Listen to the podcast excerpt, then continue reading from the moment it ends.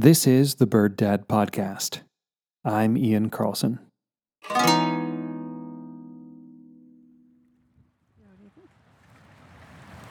you see the ducks? You like the ducks?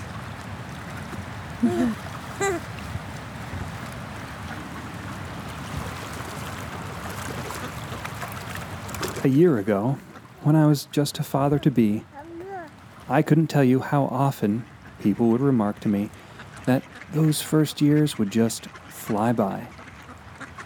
If I had a nickel for every time it was spoken to me, I'd have some pretty heavy pockets by now.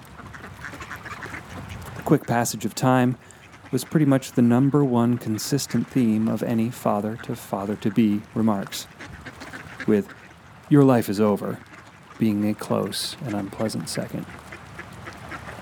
I personally found that I enjoyed the company of the people talking about time a bit better than the folks telling me I was screwed.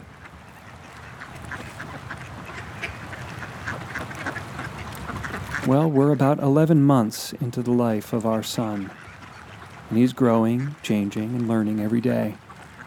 He likes birds. And perhaps more accurately, he likes every living thing. Watching him as he watches the ducks as they nibble on our handouts of cracked corn is a delight. Hands clasped, eyebrows raised, his head leaning slightly forward, his eyes wide, and his mouth pressed into a little O that coos with interest and pleasure.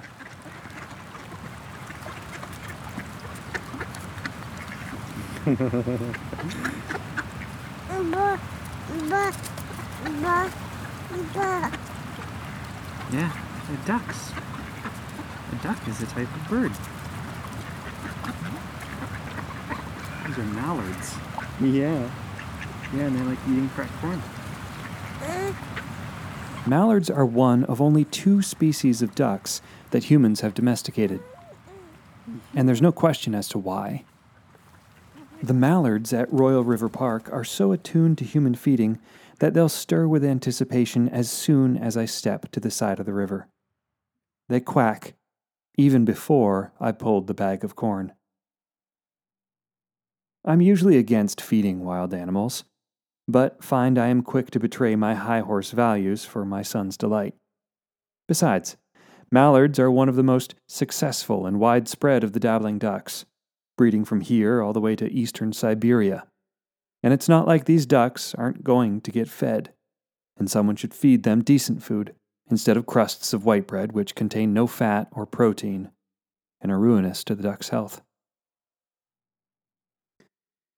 I did want to talk more about being a father here, and I will. But I just want to talk for a second about the remarkable mechanism that is a duck's leg. Ducks are marvelously insulated, wrapped as they are in the same downy feathers as we use to fill our puffy coats. But their feet are not. How then can a duck stay warm, pumping up ice chilled blood from its feet? Well, it'd be cruel not to tell you at this point. A duck's arteries, pumping warm blood out from its heart, actually intertwine with the cool veins running up from a duck's feet. This warms the incoming blood from the feet and keeps the duck from losing too much heat. There. There's your duck fact for the day.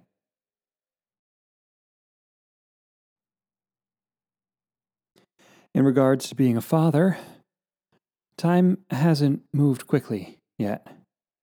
There's been no temporal slippage that I've sensed. In fact, there seemed to be a lot of time about. I feel like I'm standing under a crashing waterfall of moments. And when I pull myself mentally from this torrent, there's no sudden feeling of missing time. It feels like 10 months have happened. But I do have a hard time remembering just what happened in those 10 months. Maybe that's the thing that will feel like lost time. That in this crush of work, pandemic, projects, birds, and baby, some things won't have been committed to memory, and some of those things might be things I'll have wanted to commit. A life list is something like a memory. Or at least it's a doorway into my small palace of memories. A tea cookie trigger for a cascading series of oh yes and hmms that are of greatest importance to me and of middling importance to anyone else. In 2013, I saw my first Anna's hummingbird. Wait, that that was 7 years ago. No, wait, that was 8 years ago. Wow. Anyway, in 2013, I saw my first Anna's hummingbird. I was just getting into birding, and this is one of those moments where the person you were was living their best life, but the person you are now is pulling your hair out thinking of all the cool things that you missed. I spent one week on the Pacific coast with hundreds of new birds to see, but only came back with six identifiable species. It could be a real tragedy if I wanted to dwell in my regret. Priorities shift. What can you do? When I saw my first Anna's hummingbird, I was in Portland, Oregon, visiting my friend Jeff. Jeff and I had been best friends and roommates before he packed up and left for Oregon with his then partner, Chelsea. I'd flown out to join them because, well, I was a freewheeling 20 something with little to no cash and even less responsibilities.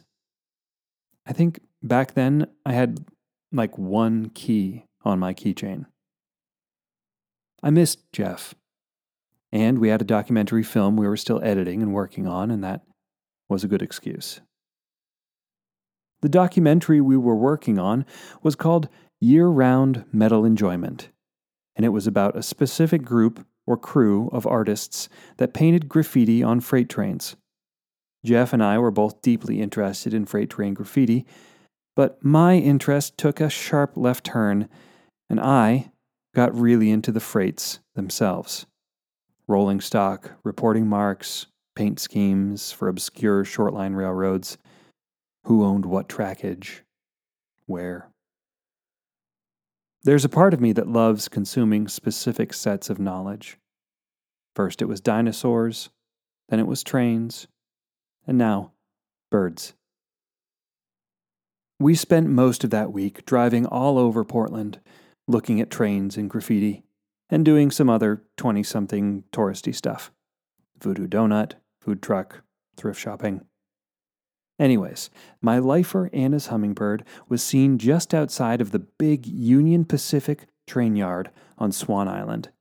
Swan Island is mostly industrial lots warehouses, a few office buildings, a boat launch, and a huge, huge train yard massive six axle ES44AC locomotives in the bright yellow Union Pacific paint scheme rumbling about, covered in grime and filth, pumping exhaust into the brisk winter air.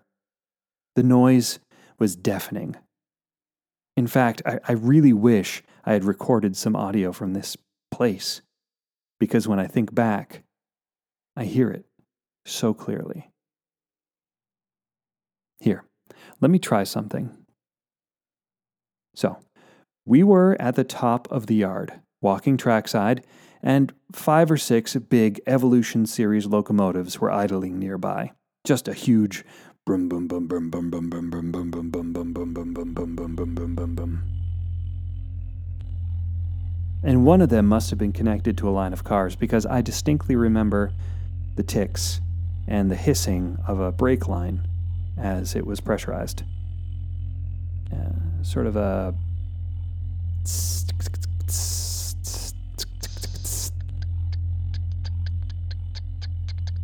We were moving along a line of insulated, flat paneled boxcars, Southern Pacific and uh, Golden West mostly, being offloaded alongside a warehouse, creaking under the weight of the forklifts as they went in and pulled out pallets of beer.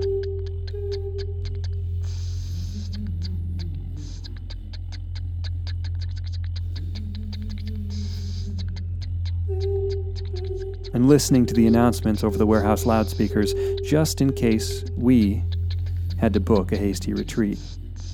We were trying not to trespass, but it was hard with so much poorly marked private property lying about.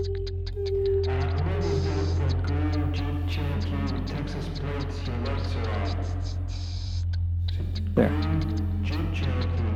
That's something like it.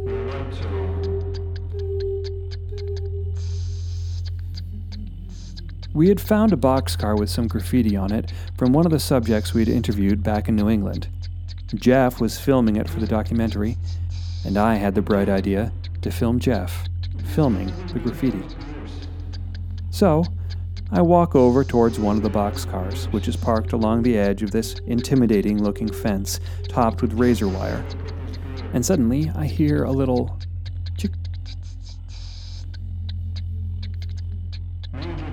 I look over, and there, on the razor wire, on the edge of this big, filthy train yard, is a hummingbird. A cold looking hummingbird, it was January, after all, with its iridescent green feathers fluffed up.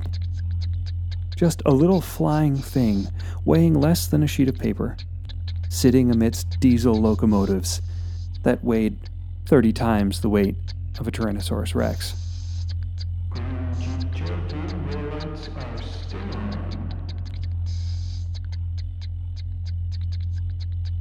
I'd never seen a hummingbird sit so still before, and there was something poetic about the beautiful, delicate little thing sitting on razor wire.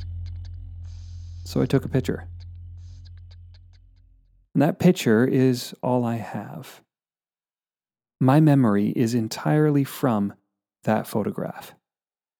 It's so much so that I can't even remember if the bird moved from that spot or moved while I was watching it.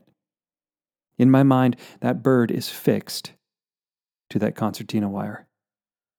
It could be fixed there still, seven years hence. Eight. With a little extrapolation and exercising of my memory, I can create this whole lead up, this whole memory of who and what and where I was. But the bird itself is almost entirely forgotten. It's just that photograph.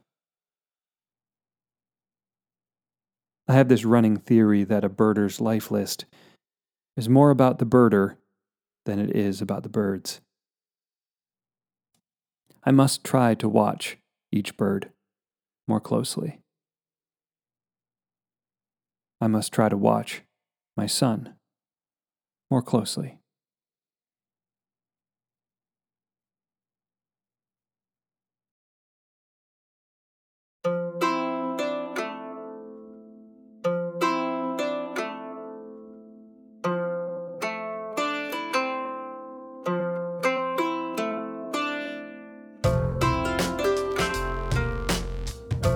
This podcast is written, recorded, and produced by me, Ian Allen Carlsen.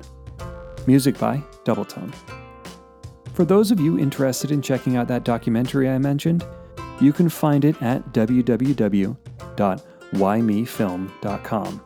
That's the letters Y, M, and E, film.com. Or follow the link in the show notes. Use the code BIRDDAD, all one word, lowercase, to get 50% off the screening price. Special thanks goes out this episode to Ethan Whitaker for his recent words of encouragement. Thanks, Ethan. Glad you're along for the ride. If you'd like to send me some words of encouragement, you can email them to me at birddadpod at gmail.com. That's birddadpod at gmail.com. Please rate us on Apple Podcasts or wherever you get your media from. I'd appreciate it. And I appreciate you. Stay safe. Talk soon.